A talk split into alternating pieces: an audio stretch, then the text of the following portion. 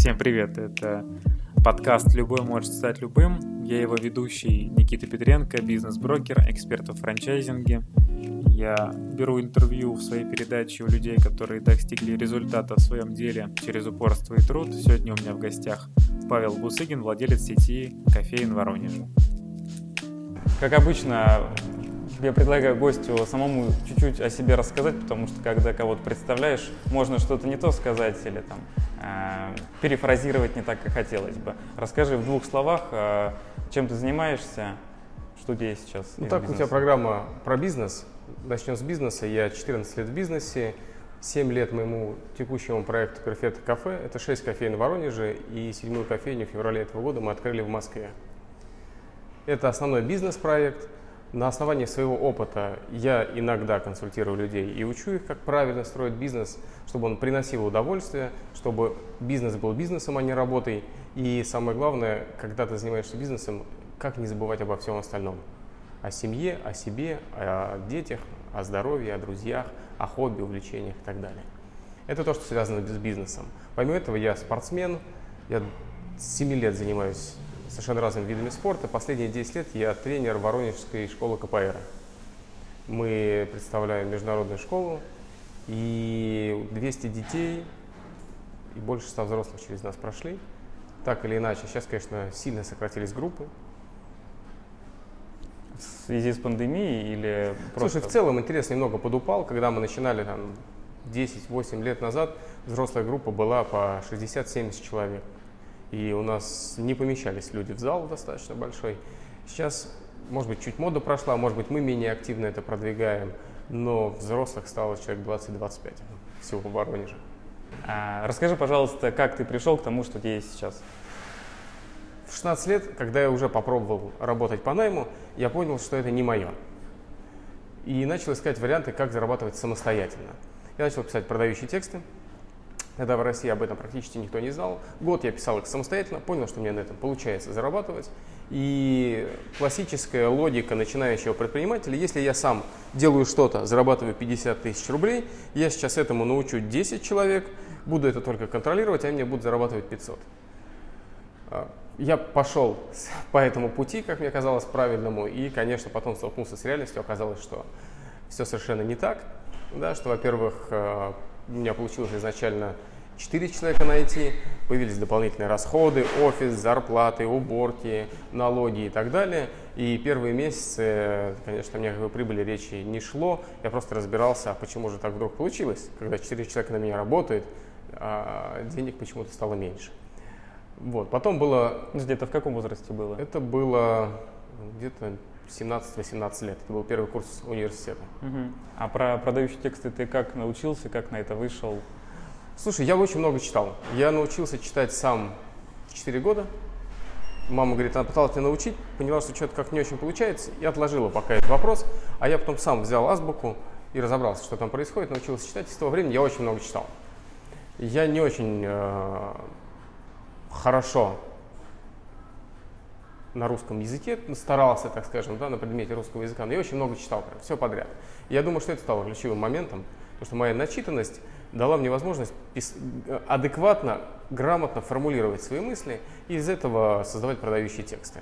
Все, никакой больше подготовки у меня на тот момент не было. Потом, конечно, я начал читать, изучать, там, проходить какие-то курсы, с кем-то общаться. И в итоге 18 лет я создал копирайтинговое агентство. Три года был этот проект – Потом было много-много-много разных других. И я все время жил с мыслью, что я хочу найти проект, который вот об этом часто говорят. Который не просто бизнес какой-то, когда ты что-то делаешь и получаешь какие-то деньги, а который приносит удовольствие. Где ты прям будешь любить то, что ты делаешь, и тебе это не будет надоедать. И вот в 2013 году, опять же, по счастливому стечению обстоятельств, либо благодаря перебору уже многих-многих-многих вариантов, я нашел проблему того, что в Воронеже нет хорошего кофе. Была одна кофейня, наверное, в Воронеже, на тот момент шоколадница, ну, в нескольких местах представлена. Мне не понравился кофе, который там есть. И я подумал, что что-то идет не так. Надо дать возможность людям в Воронеже, в местах, где они гуляют, всегда, каждый день пить хороший кофе. Как ты понял, что в шоколаднице не очень? Опять же, на уровне вот каких-то базовых вкусовых ощущений. Мне было невкусно. Мне не хотелось возвращаться туда. А не было мысли просто, ну, я, я, значит, не люблю кофе. Наверное, я на тот момент уже достаточно много путешествовал, да, и много где чего пробовал. И я думаю, что вот эта совокупность вкусового опыта мне подсказала, что надо сделать лучше, надо сделать вкуснее. Я почему не могу говорить конкретно про кофе, потому что я кофе на тот момент практически не пил. У меня было большое потребление кофеина вот в моем там позднешкольном возрасте, когда я и работал, и учился, я пил вот это вот ну, растворимое говно, и помню, даже с Кока-Колой мешал его, чтобы прям хорошо вшторило. Лучше сразу в колу насыпать кофе, без воды. Да? Ну, я не помню. Как, короче, вот эту бурду я пил, а потом у меня был период, ну вот прям, я не знаю, много лет, когда я вообще кофе не пил. Ну, то есть это стало невкусно, это стало неинтересно. А, я не понимал, зачем. И вот потом я сижу и думаю, ну то есть я, я видимо, слышал, что кофе это интересный, вкусный напиток. Я уже читал где-то, да. Но на тот момент я не был кофеманом, я не пил его много. Но я сижу, пью. Ну, как-то мне не очень вкусно. Я думаю, ну что-то не так. Да? Наверное, может быть вкуснее. То есть я на тот момент и не сказать, что разбирался в кофе в 2014 году. Так же, как когда начинал писать тексты, я не очень разбирался в том, как это делается. Хорошо. Мне интересно вернуться к тому, что ты пропустил. Э, говоришь, была череда разных других Совершенно разных. А, проектов. Да. А, в любом а, пути к успеху, помимо того, что он все-таки какой-то успех достигнут, важно количество поражений, которые пришли, потому что многие думают, типа, не получилось, значит, не мое, значит, ухожу. Важно понимать, что их много, можешь э, что-то перечислить, какие основные ты ошибки совершал, на что напоролся. Слушай, я вот прям даже сейчас буду тупить, когда буду все вспоминать. То есть я очень много времени уделял сначала инфобизнесу, потому что для того, чтобы продавать копирайтинг, мне приходилось обучать копирайтингу, потому что в России об этом никто не знал. Я вел тренинги, семинары, выпускал инфопродукты, на тот момент только рынок этот в, России появлялся. И это был такой достаточно большой путь в несколько лет. Потом, так как тема копирайтинга сошла на нет, мой путь в инфобизнесе в этом тоже сошел на нет, потому что я не мог уже учить людей чему-то новому, потому что сам ничему новому не учился. И я потом полез в историю с э, товарами для интерьера. У нас было производство декоративных наклеек на стенах, всяких зеркал и так далее. Интернет-магазин, были интернет-проекты. Вот мой опыт в интернет-проектах закончился тем, что сайт по бракоразводным процессам я в итоге продал там, за 50 тысяч рублей. Ну, то есть мы его потихоньку делали, делали, делали, мы не его сотрудники корпоративного агентства потихоньку наполняли. То есть я подумал, что тема такая достаточно актуальная, и какие-то там деньги капали за рекламу небольшие, потом я его за 50 тысяч рублей в каком-то его году продал. Да, то есть у меня вот есть небольшой опыт продажи, э, но я понимал, что туда вложено намного больше, потому что там что 300-400 уникальных статей. Потом был опыт э, партнерства в производственном бизнесе, и тоже плохо у меня получается с партнерством, потому что я люблю один принимать решения, быть свободным, независимым в том, что я делаю, в том, как я веду бизнес. И вот три года я проработал в производственном бизнесе партнером. И, во-первых, понял, что, может быть, пока, но это не мое. То есть вот находиться на заводе, где станки, пресса, масла, и резина мне, мне было некомфортно. Вот просто по ощущениям. Да? Я долго работал там, и деньги были неплохие, но я приходил каждый день, и вот я понял, не мое, не мое, не мое. Я всегда вот жил с мыслью, а от чего же я каждый день буду получать удовольствие, чтобы это было красиво, вкусно, эстетично, да, потому что все же люди разные, и у меня, вот знаешь, картинки от перфекциониста это про меня каждый раз, да, когда там какая-то точечка на, на, на белом полотне или что-то криво, вот меня прям это вымораживает. Я сейчас шел в кофейню, и у нас на фасаде напис... ну, испачкали фасад, нарисовали какое-то там объявление о заработке опять. Мне прям сразу выребит в глазах, поэтому у меня вот была потребность найти что-то такое интересное, вдохновляющее, эстетически красивое и вкусное. Вот, что еще было? Производство детских домиков мы пробовали, запускали, ну, таких э, современных, для квартир, для домов. Mm-hmm. Ну, точно было много, много всего еще, просто что-то длилось там хотя бы несколько месяцев год, а что-то было вот там буквально попробовали, не получилось сразу и пошли дальше. Мне интересно принятие решения, как самому себе разрешить отказаться от проекта, который там потратил полгода. Это сложно? Да порой даже и на что-то три года тратишь. Но, знаешь, здесь ключевой, наверное, секрет, к которому я пришел. Особенно, когда ты в этом проекте что-то зарабатываешь. И, ну давай так, самая стройная ситуация. Мне часто приходит на консультацию с этим вопросом. Работают по найму, либо работают где-то в семейном бизнесе. И либо пытаются, либо уже начали какой-то свой проект, который нравится им больше, но здесь больше денег. Здесь больше вот в первой истории либо топ-менеджер, он хорошо зарабатывает, либо семейный бизнес, там хорошие деньги. И здесь большие деньги, много времени сюда вложили, какие-то отношения, там семья обидится, партнеры обидятся, начальник обидится. А здесь начинает зарождаться твой проект, который тебе нравится, но денег там пока нету. И вот то, с чем столкнулся я, я тоже был в этой ситуации, эм, что пока ты не откажешься от первой части, вот эта история будет развиваться очень медленно, и денег будет приносить мало. Да, потому что, ну вот, как бы, если воспринимать это все вместе, то ты свой кусок денег получаешь. Просто ты получаешь большую часть отсюда, меньшую отсюда. И для того, чтобы этот твой проект, который тебе нравится, начал развиваться, от этого приходится чаще всего отказаться. И решение это сложное, к нему можно идти долго. Ответ на вопрос «как?» либо самостоятельно и долго, либо у кого-то спрашивать. Да, потому что когда тебе показывают эту ситуацию со стороны, особенно там я могу поделиться, да, например, в такой ситуации своим опытом, рассказать реально, какие этапы я проходил, почему нужно было это сделать раньше, ты экономишь очень много времени. И там просто нужно найти точку, когда ты принимаешь решение.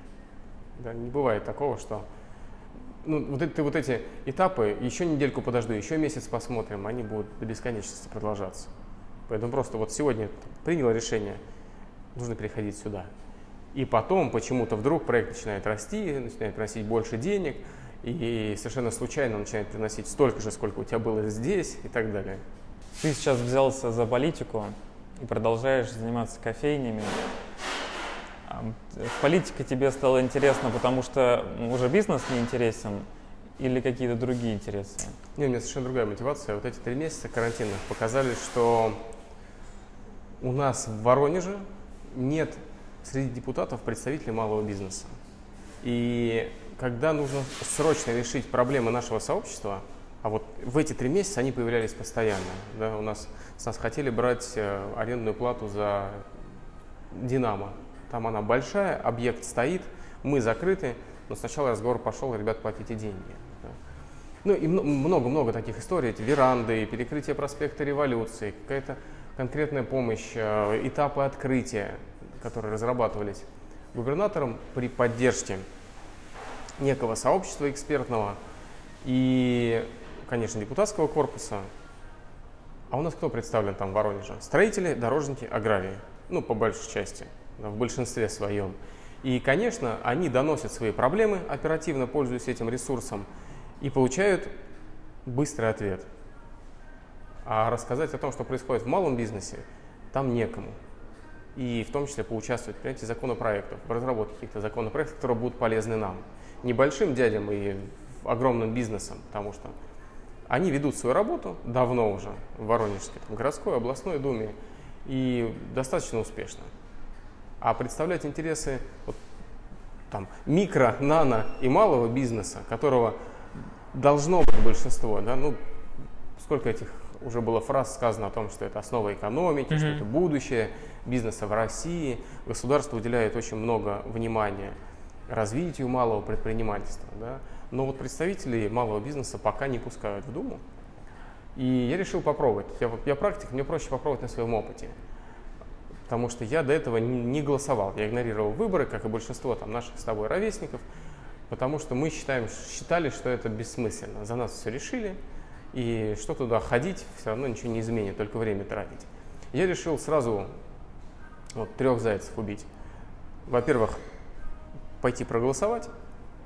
Во-вторых, податься в кандидаты и посмотреть. То есть вот я пойду проголосую, мои друзья пойдут проголосуют, ну потому что увидят, что я, и пойдут фактически проголосуют. И мы увидим, есть шанс или нет, имеет смысл это голосование или не имеет, да? Или мы сделали все, что могли, и проголосовали, и выставились кандидаты, потому что среди моих друзей тоже есть люди, которые баллотируются, и ничего не изменилось. Да? То есть мы увидим реальную картину того, что происходит и сделаем какие-то выводы из этого соответствующие. Ну и третий момент, если все-таки удастся избраться, а, я вот хочу представлять наши интересы, тех людей, кого я обучаю, тех людей, которые там нас с тобой будут смотреть, своего бизнеса и а, помогать ему развиваться в нашем городе. Потому что, ну, давай еще один банальный пример. Вот опять началась эта история с давайте сделаем проспект революции пешеходным. И они начинают сейчас тратить огромные деньги, там, собирать совещания, чтобы сделать его пешеходным. Ребят, ну вы разберитесь с пешеходной улицей, которая у нас давно есть, Карла Маркса. Дайте нам возможности бизнесу развиваться, зарабатывать, да? чтобы она стала интересной для жителей города, для предпринимателей. Делайте местные фестивали, ярмарки еды, ярмарки выходного дня, все что угодно. Да, сделайте такую рабочую бизнес-модель, на которой и зарабатывать будут, и вы поймете, что происходит. Поэтому вот мотивация, она такая. Да. И я все-таки предприниматель, я все-таки больше про бизнес, поэтому я не планирую уходить э, надолго туда, и особенно если там будет ну, просто заседание в креслах, в которых я не буду ничего решать. Про кофейню хотел поговорить с тобой. Что будет э, с твоим бизнесом, если завтра в Воронеже появится две кофейни Starbucks? У нас разная аудитория, разная концепция. Starbucks появится, в, скорее всего, в торговых центрах и будет работать с этим трафиком. И ну, это такая уже, знаешь, банальная фраза среди кофейников, но в Starbucks отвратительный кофе. То есть там крутой бренд, хорошие интерьеры, э, крутой мерч, который продается, хорошие процессы, дорогущее оборудование, все круто, замечательно, но сам продукт невкусный.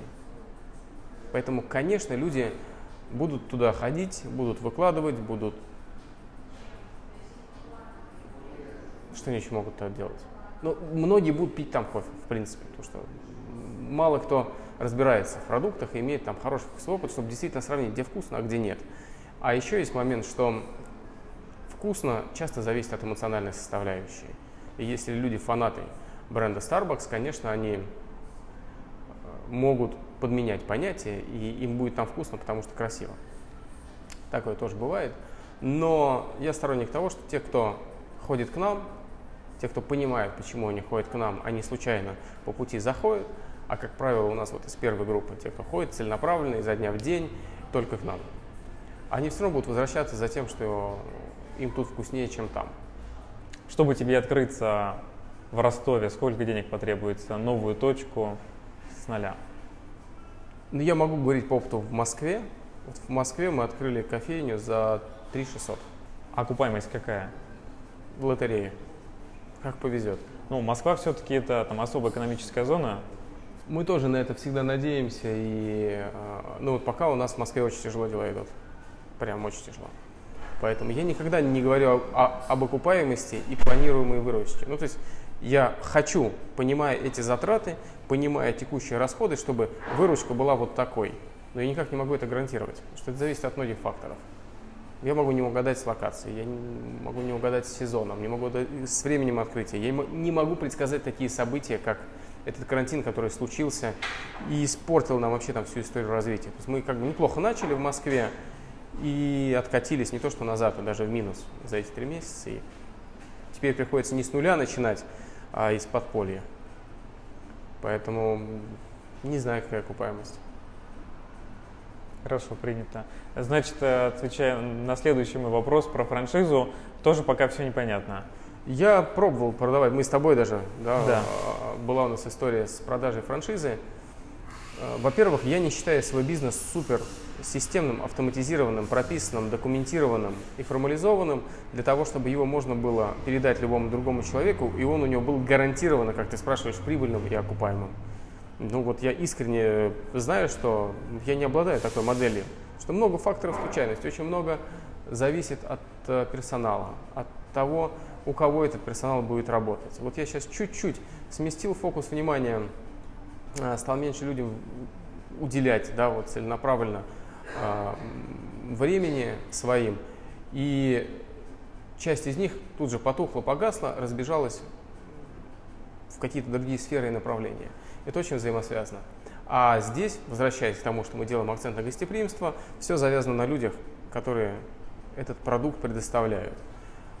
И как сделать так, чтобы передать всю модель, чтобы она была гарантированно прибыльной и окупаемой, и еще, имея другого собственника, привлекала таких же людей работать, и таких же гостей, я не знаю ответ на этот вопрос. То есть я попробовал, пообщался с людьми, которые звонили по этим франшизам, понял, что мне не получится с ними найти общий язык, что я им это все не объясню, им это нафиг не надо. Они хотят вложить миллион, через год получить два. У меня нет гарантии этого. И а давать что-то, продавать что-то, в чем я не уверен, я не хочу. Ну, здесь еще другая бизнес-модель, не подходящая, под, наверное, в 100% под франшизу. Ты топишь за качество.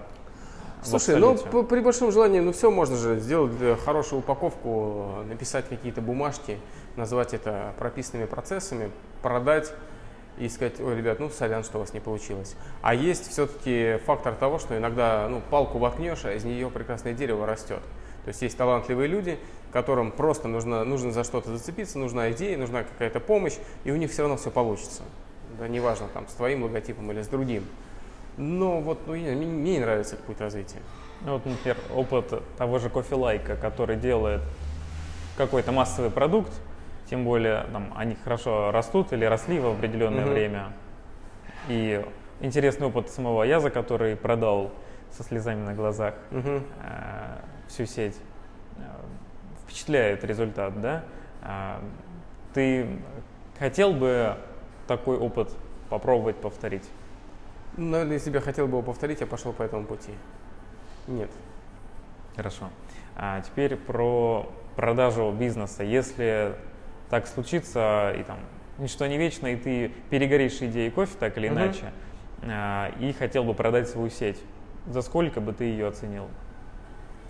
На, ну, мы, же можем говорить только на сегодняшний Конечно, момент. на сегодняшний. И, знаешь, я долго жил с мыслью, что ну нет, я не буду продавать там ни в коем случае, надо развивать. Потом, конечно, этот решает цена вопроса. Точно есть сумма, за которую ты продашь, и точно есть сумма, за которую нет смысла продавать. Я думаю, что на сегодняшний день, если взять 7 кофеин, 6 в Воронеже, в Москве, я бы начал вести переговоры где-то там в районе 30-35 миллионов это бьется в 12-месячную окупаемость? Окупаемость? Ну, конечно же, нет. Как ты можешь... Э, давай так. Когда ты покупаешь коммерческое помещение... А, ты имеешь в виду с помещением? Помещения все нет. твои? А, я не понимаю, откуда берется эта история про годовую окупаемость. Ну, где ты возьмешь какой-то финансовый инструмент или бизнес-инструмент и сможешь полностью окупить свои вложения за год? Вот на примере инвестиций в коммерческую недвижимость. Когда ты вкладываешь в коммерческую недвижимость, твои инвестиции окупаются за 10-15 лет. Да. 10-15 лет, да. И это нормально.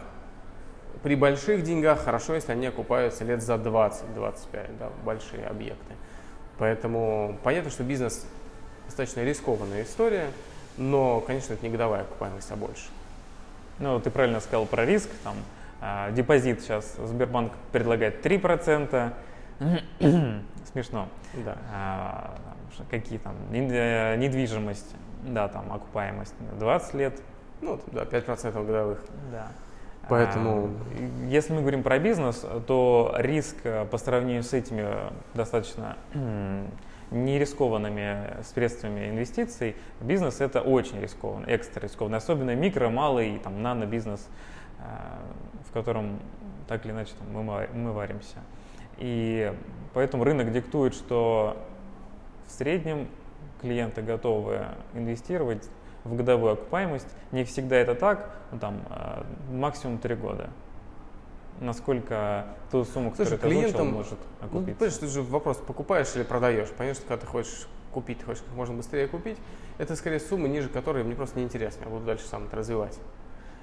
И причины покупки могут быть разные.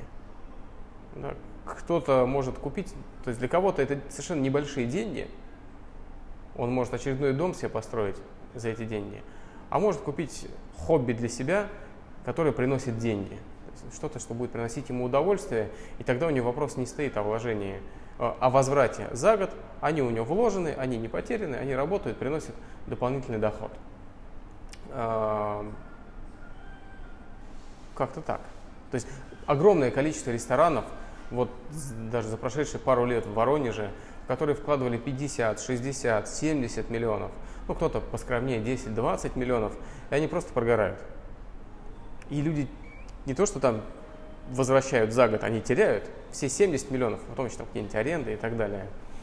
А здесь это история, которая 7 лет работает, будет работать дальше при правильном управлении, будет приносить деньги, ее можно развивать.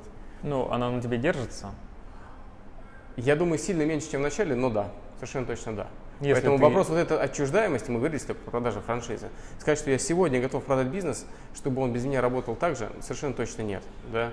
Это займет какое-то время, наверное, нужно проговаривать условия, чтобы я оставался да, там, в управлении или как ну, управляющий партнер, акционер, чтобы, да, чтобы меня видели, чтобы меня знали, как-то проговаривать, как это будет выглядеть, чтобы не просто маячить лицом, а как развивать. И да, зависит. Да, зависит. Поэтому это такой, знаешь, это пока абстрактный вопрос. А на сегодняшний день у тебя был опыт, там, не знаю, отдохнуть, съездить на месяц, да. три? Да. Что за это время происходило? Три не было, месяц я уезжал. Ну, месяц вроде как это нормально. Да, он не развивается без меня, но он работает. Конечно, копятся какие-то там внутренние проблемы, но на стабильном уровне он держится это время. Я с многими тоже предпринимателями общаюсь на тему того, что насколько можешь уехать, чтобы все не угу. поломалось. Эм, и многие рассказывают интересные опыты, просто решили, а что будет, если я уеду завтра, можно даже никого не предупредив, угу. будь что будет.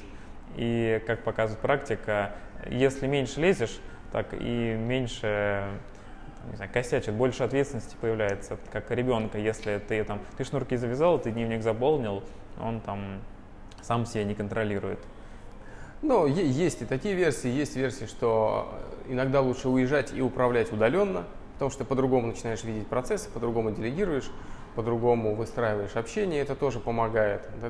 Сам не бегаешь, не покупаешь булочки, условно говоря, в кофейне, потому что даже такой возможности нет. Тебе все нужно перепоручить, все нужно делегировать и вообще самому ничего не делать. Это тоже полезно. То есть такая версия тоже есть. Я ее слышу. Ну, резюмируя, если продавать твой бизнес, ты за 35 отдашь. Да, ну, начнем переговоры. Я бы не хотел бы его отдать, наверное, так, чтобы он развалился. Но я думаю, вряд ли люди будут вкладывать 35 миллионов для того, чтобы это развалить. Я знаю, что одну или несколько точек ты открывал с инвестором. Нет, не было такого. Первую кофейню в Москве мы открыли сейчас с партнером, но не инвестор. Ну, значит, я не так выразился. Партнер-инвестор. Это ну, человек, который заплатил денег и не, не, участвует? не участвует. Тоже нет. Мы вот в Москве мы открыли пополам, и пополам все. И вложения, и инвестиции, и, время. и участие, да, и управление, и просто ну, там, с моей стороны была техническая часть, с его стороны, с ее стороны там. Я в одном интерьер. из источников просто эту информацию. Ты сам это говорил, угу. когда-то, ну, может быть, давно. Поэтому я это спросил. Нет, у меня не было опыта инвесторства. У меня был, мы начинали проект с партнером тоже, потом с ним разошлись, потом я был один. И вот сейчас открыли вдвоем, все пополам. Хорошо. Поэтому... Надеюсь, что я ошибся, но если что, да, вот там здесь будет, будет ставочка такая, ставочка. где я говорю что-то другое. Да. Эм, хорошо. Ну, неважно. В общем, был опыт с партнерством. Мне интересно в том числе, а, у тебя был и неуспешный опыт с партнером, с первым, так понимаю, угу. по кофейням. Расскажи, как разошлись и какая-то рекомендация, как правильно? Слушай, раз, расходились долго, плохо, как-то чаще всего бывает. Рекомендация одна прописывать все условия расхода, причем возможные и невозможные, в начале, когда еще не начали работать, на бумаге. В любой форме, потому что как только начали работать, захватывает энтузиазм, захватывают задачи, которые нужно срочно решать, и становится сильно некогда, дальше все идет, э, ну сейчас, сейчас, потом, потом, мы же когда в целом понимаем, да, понимаем. Мы же договорились, да, договорились. И незаметно проходит время, год, полтора, два, десять лет, пять лет, до какой-то критической точки, когда вот вопрос стоит ребром. Да, появляется какая-то конфликтная ситуация, и стоит вопрос о расходе, и как, как и бракоразводный процесс, редко может быть мирный, так и расход партнеров в бизнесе, если изначально нет брачного договора, он тоже не бывает мирный. Поэтому мы расходились долго и не очень хорошо. Хорошо. А с нынешним партнером все прописано?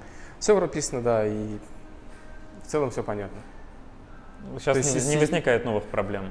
Нет, ну вот сейчас понятная ситуация. Она в Риге не может оттуда вылететь, границы закрыты. Я в Воронеже тоже пока не успеваю.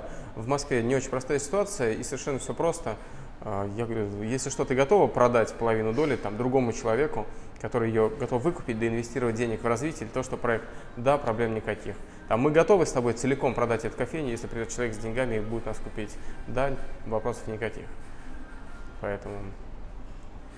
А ты сейчас готов э, взять денег у инвестора и понаткрывать еще штучки три кофейни? Непростой вопрос, потому что, чтобы их понаоткрывать, вопрос где? В Воронеже, да. В Москве нет, потому что там пока не сформирована команда, которая сможет это сделать быстро, сделать правильно и всем этим управлять. Поэтому ну, в Воронеже проблем никаких. Да, откроем.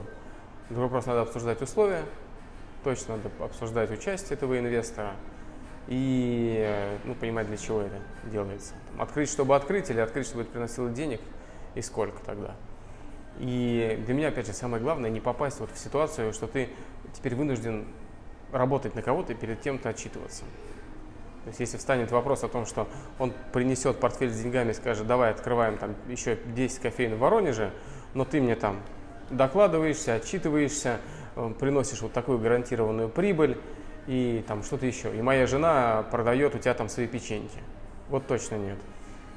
Мне лучше пусть вот так, и никаких вот там жен с печеньками, отчетов, докладов и так далее. А почему ты до сих пор тогда не привлек такого инвестора? Я знаю, что люди многие готовы инвестировать. Слушай, чаще всего, то есть крупного какого-то прям мощного инвестора – я его, наверное, пока не, не встретил. То есть он не попал в мое поле зрения. А чаще всего попадаются люди, вот, которые хотят ответ на вопрос, окупится ли это за год. То есть у нас вот миллиончик, он последний, а то еще и в кредит, не дай бог, да, или э, заемный. Мы готовы быть инвестором, да, называют себя инвестором при этом. И как быстро я его заберу обратно? То есть, ну, это, это не инвестор. И э, мне нечего им предложить, как мы с тобой обсудили ранее. Поэтому у меня, у меня нет стопроцентных гарантий, у меня нет стопроцентно обозначенных сроков. И инвестор для меня в том числе это человек с новыми возможностями, который дает доступ к новым связям, к новым рынкам, к новой информации, к, ну, вот, к расширению рынка, да, не просто деньги. Может быть, его просто пока нет. Но в целом ты готов. Да, я готов общаться. А дальше, мне, опять же, у меня нет такого опыта, поэтому я не знаю, к чему это общение придет. Может быть, он скажет, ну, как бы, я не готов доверить тебе свои деньги, раз у тебя нет гарантированной, точно отработанной модели. У меня есть опыт просто работы с частными инвесторами. Это люди, которые, как ты говоришь, миллиончик, да. но желательно действительно не последний, тем более не в кредит. И можно набрать не, не энное количество таких инвесторов и успешно работать, открывая несколько кофеин, вместо того, чтобы с одним работать? Ну, наверное, но это же надо, опять же, какую-то систему отчетности перед ними строить, какие-то показатели. Ну, у тебя есть же своя там CRM, грубо говоря, да, с, да, все понятно, но отчетами. я пока не вижу, зачем вот так себе усложнять жизнь. То есть это вот появляется какая-то внешняя ответственность перед многими людьми, и это совершенно точно заберет у меня кусок времени, сил и нервов, я пока не вижу ответа на вопрос «зачем?». Да, ну, чтобы открыть одну-две кофейни, ну, вот я открыл вот эту и в Москве параллельно, ну, привлек я банковские средства, наверное, ну, практически первый раз за все время. То есть до этого я развивался на свои, Мгм. тут я решил открыть две и э, просто взял кредит на одну, на другую. Есть платежи, но нет никакой отчетности, ответственности перед другими людьми. Ты активно развиваешь свои соцсети и себя позиционируешь там часто как эксперта в бизнесе, э, мотивационного какого-то спикера, если можно Мгм. так сказать. Тебе это зачем? Личный бренд это то, что, во-первых, точно остается с тобой, независимо от того, что происходит, помогает тебе зарабатывать в любой точке мира. И третий момент, ну это вот моя потребность в реализации. То, что у меня обучение других по всем направлениям, там, начиная с натальной карты и заканчивая вот моими внутренними ощущениями, это то, что меня заряжает, то, что мне нравится и то, что приносит удовольствие и деньги. Тем не менее, там твой бизнес кофейный и то, что ты транслируешь в. Инстаграм, это немножко разное. Там в Инстаграме ты, наверное, продаешь больше себя как эксперта, свои Вот консультации. интересно, интересно твое мнение, как, как ты видишь меня со стороны Инстаграма? Кто я? Почему, ну, то есть, почему это разное? Там э, в Инстаграме не- лично мне кажется не прослеживается напрямую, ам, что ты владелец э, кофейни, и там это основная твоя деятельность. А, возникает ощущение, что ты бизнес-тренер, Мгм. просто спикер, коуч. А, Потому что позиция, я, почему- спасибо, что ответил. Позиционирование в соцсетях – это важный момент, с которым я тоже достаточно долго разбираюсь и ищу, как делать это правильно, потому что кто-то, вот там я был на одном онлайн-разборе, говорит, мы открываем профиль и видим бариста. Потому что какой- что-то кофе какой-то там, фартук, какие-то логотипы кофейные. Ну, ты нам не интересен как бариста. Там, давай, до свидания, листаем дальше. И вот я пытаюсь нащупать э, подачу, которая, ну, во-первых, будет про меня, да, то есть я смогу показывать все свои стороны жизни и смогу находить клиентов, которых мне интересно обучать. И вот здесь мы возвращаемся к вопросу про кофейный бизнес. Я в том году делал большой акцент на открытие кофеин. Рассказывал, консультировал, обучал людей, как открывать свою кофейню. Но мне стало тяжело работать с этой темой, с этой аудиторией, потому что, ну, если человек на базовом уровне не может разобраться с базовыми вещами, что такое бизнес, как его открыть, как пойти открыть кофейню, мне не очень интересно с ним работать уже. Ну, то есть мне стало интересно работать с людьми, которые уже успешны, уже зарабатывают, и они хотят больше масштаба, больше прибыли, больше дохода, хотят успевать уделять время себе, семье, заниматься спортом, ездить, путешествовать, иметь какое-то хобби и так далее работать над кругом общения, над, над энергией, над здоровьем, вот над, над всем вместе с этим. И вот я сейчас ищу этих людей. Да, я пытаюсь чуть по-другому доносить информацию, да, чтобы ко мне прилипала вот эта аудитория, э, привыкала ко мне, и из нее потом уже искать новых клиентов. Поэтому, наверное, хорошо, что я э, не только говорю про кофейни, да, вот со стороны, не только как владелец кофейного бизнеса, потому что ну, бизнес, он примерно одинаковый любой. Да, вот малый бизнес, он строится примерно по одним и тем же законам, и то, что у него получается в кофейнях, можно сделать где угодно. а, Наш подкаст или видео а, программа называется «Любой может стать любым». Как ты относишься к этой фразе?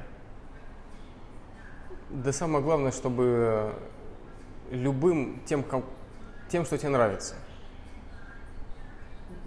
Чтобы не пытаться стать кем-то другим, да, не реализовывать чужую цель и чью угодно, родительскую или где-то прочитал. Поэтому вот для, для меня здесь вот любое это было про тебя. Ну, например, если решил стать предпринимателем, а тебе там в семье говорят, у тебя не получится, у тебя нет навыков, у тебя и так далее и тому подобное, ты тоже склонен думать, что, как и я, что можно стать... конечно, можно. Можно. Главное, чтобы не было наоборот. Да, что ты решил стать предпринимателем, но тебе это противно, тебе это не нравится, у тебя это не получается, из тебя это сосет время, энергию и здоровье, но ты пытаешься этим кому-то что-то доказать. Вот таким любым не надо становиться там вопреки чему-то или на зло кому-то, или чтобы что-то кому-то доказать. А если это точно твое, то, конечно, можно стать любым. Согласен. А, Теперь вопрос про отношения бизнеса и государства. По-твоему, бизнес в России душит? Мой малый пока нет. Ну, малый бизнес можно достаточно долго развивать, тем более, если ты делаешь его интересным. И э, сейчас и получать помощь, получать поддержку какую-то, в том числе от государства, да, вот эти три месяца показали, что ну, хоть как-то они попытались субсидировать малый бизнес. И задача задушить его точно не стоит у государства. Потому что он прекрасно понимает, что его нужно развивать. Чаще всего это оправдание для тех, кто не делает. Или сделал, не получилось, нужно повесить ответственность на кого-то другого. Очень много бывших предпринимателей, особенно у людей в возрасте, которые говорят, ну, в России бизнес строить тяжело. Там, душат, захватывают или что-то еще. А, следующий вопрос. Чтобы стартовать свой бизнес, нужна ли помощь со стороны или, в принципе, можно дорасти до достаточно хорошего результата своими силами без внешней помощи? Ты про финансовую? Про любую. Связи, деньги, влияние сверху. Слушай, ну связи, ну, влияние сверху это тоже вот какие-то стереотипы. Чаще всего, даже если ты их получишь, абстрактную ситуацию, что у тебя нет бизнеса, ты начинаешь бизнес, у тебя есть какие-то связи сверху вероятность того, что ты ими сможешь правильно воспользоваться, но стремится к нулю. И что ты этим людям будешь чем-то интересен. То есть, когда у тебя есть бизнес, когда у тебя есть опыт, у тебя есть понимание, как деньги превращать в большие деньги, как быстро реализовывать какие-то масштабные проекты, тогда тебе эти связи сверху могут как-то помочь. А от того, что тебе какой-то там предполагаемый дядя даст бесплатно помещение в центре города и скажет, тебе можно все, и что? А ты не можешь э, сделать хороший продукт, хороший бизнес, хороший проект, у тебя получается говно, да? Ты покрасил красным стены, делаешь плохой кофе, плохо общаешься с людьми. И что толку тебе от этих связей? Ничего. Да? А, помощь. Я с течением времени пришел к тому, что хороша помощь консультационная, потому что можно ее не покупать, можно ей не пользоваться, но тогда ты потратишь больше времени на то, чтобы самостоятельно пройти весь путь. Да, если человек целеустремленный, если он понимает, зачем это делать, если ему это нравится, он его пройдет. Другой вопрос, что время стоит дороже всего. И ты можешь заплатить человеку, который там, ну те же кофейни, открывал, закрывал, у него что-то получилось, да, там я на своем примере. Мне просто очень грустно, когда я вижу, что человек мог бы заплатить мне условно там 100 тысяч рублей и не потерять полтора миллиона. Но он этого не сделал. Потому что он подумал, ну зачем я сам совсем разберусь, тут же все понятно, все очень просто. И он потерял год-два на то, чтобы реализовать этот проект. Понятно, что он получил опыт, и он себя этим потом оправдал. Но он потерял деньги, и тот проект, который мог бы стать успешным, мог бы что-то изменить в городе, мог бы там ему быть полезен, приносить деньги ему, его семье, он не случился. Поэтому вот за эту помощь я совершенно точно считаю, что нужно, чем быстрее к этому придешь, тем лучше это будет для тебя, ты больше успеешь сделать. Что время это самое дорогое, что есть. Поэтому я вот за эту помощь. Финансовая помощь, да, третья составляющая. Тоже я вижу огромное количество историй, когда даются там деньги человеку, кем-то, инвесторам, родителям, и они разлетаются. Человек не понимает, что, как, как их нужно вкладывать. У него нет вот этого навыка превращения малых денег в чуть большие деньги – не окупаемость за год, как ты говоришь, да, а эти чуть большие деньги еще в чуть большие деньги, да, самое главное, сохранение этого стабильного роста, да, сохранение, там, наращивание капитала, активов каких-то. Потому что этот навык, он с годами развивается. Можно купить чей-то опыт, но вот этому нужно учиться самостоятельно. И опять же, дадут тебе денег, и что происходит чаще всего? Ну, стены не красным покрасили кисточкой, золотым. да, а золотым, да, там прилепили какой-то носорога там серебряного. Почему-то опять не получилось, и деньги опять разлетелись. Согласен. А, так как у нас частично информационная и мотивационная передача, что бы ты мог порекомендовать э, начинающим предпринимателям, а может быть э, тем, кто хочет сменить э, нишу, а, какие ты видишь актуальные ниши сегодня и как приступить вообще к старту? Слушай, на вопрос актуальных ниш у меня всегда один и тот же ответ. Нужно делать то, что тебе, искать то, что тебе нравится. Я по-другому, мне не получается. То есть я вижу людей, которые оценивают, там, считают объем рынка, потом что-то для этого делают, какой-то проект развивают, продают. Ну, я, я этому не учу, я так не умею, да, поэтому я вот всегда рекомендую то, что у меня получается. Найти продукт, который ты сам любишь, который ты каждый день будешь с удовольствием там есть, пить, потреблять, смотреть, пользоваться, ты захочешь его развивать, улучшать, и ты захочешь вот эту свою историю про этот продукт рассказывать другим людям. Это может быть, ну вот там, на примере общепита, это может быть все что угодно. Меня очень э, удивляет, когда люди открывают кофейни, им приходят, я хочу кофейню. Я говорю, а почему кофе? Почему не компот, не квас, там, не производство уксуса, ни э, хот-доги, ни пирожки, ни чебуреки, ни шаурма. Почему кофе? И чаще всего у человека нет ответа на этот вопрос. Он, ну как, ну это же вот прибыльно, у вас же много кофеин. Да это, это точно так же прибыльно, как любое, любое другое заведение. Нет здесь суперприбыльности. А что тебя будет мотивировать, когда у тебя появятся сложности, вот это другой вопрос. Да, поэтому я сторонник того, что найди в то, во что ты влюбишься или уже влюбился, и на этом строй бизнес, тогда будет проще. И это вот будет твоей нишей, которая сделает тебя успешным и узнаваемым. Или ты и я. А как найти? Это же самое сложное. Если, например, э, сидит человек на работе сегодня и э, ну, думает, него, что он, он же любит... не только работой живет, точно есть что-то, что ему нравится. Он пришел куда-то, думает, ну как можно делать вот такую пиццу? Ну она же не такая. Вот я был там э, в Италии, да, в командировке, на отдыхе. Вот там была пицца, а это разве пицца? И вот точно у людей это есть, да, нужно научиться это замечать, нужно на этом научиться делать бизнес, да, и понять, есть ли он там. Потому что если это очень узкая какая-то история, то, конечно, она, из нее тяжело сделать бизнес. И это как раз то, за что можно платить деньги, когда тебе помогают это в себе разыскать. Потому что ты можешь это там не замечать за какой-то ежедневной суетой, ты можешь не понимать, что это может быть бизнесом, да, что из этого можно что-то сделать. Поэтому это вот то, что часто требует какой-то внешней помощи. Оно может дозреть само, но на это опять может уйти год, два, три, четыре, пять. Либо это есть вариант сделать значительно быстрее. Хорошо. Финальный вопрос. А что бы ты порекомендовал почитать, посмотреть для вдохновения? У меня есть, как обычно, много ответов на этот вопрос. Когда меня спрашивают, какую, какую одну, да, все хотят одну книгу, Про все. чтобы им сказали, и чтобы у них все получилось. Нет такой книги. У меня ответ здесь такой, не читайте ничего, пока не появится какой-то конкретный вопрос. То есть лучше вообще ничего не читать. Вот ходи, не читай, ходи, тупи, думай, размышляй, зацепись за что-то, и иди искать ответ на этот вопрос в книгах. Ну, заинтересовало тебя что-то, психология, думаешь, вот хочу людям помогать, иди читай про психологию. Заинтересовало тебя, как открыть кофейню, иди читай, как открыть кофейню, или как там сделать какой-то другой бизнес. То есть это, я считаю, что бессмысленно мотивироваться и читать все подряд – да, не понимая, что с этим делать. То есть лучше, ну, наоборот, столько мусора сейчас в голове.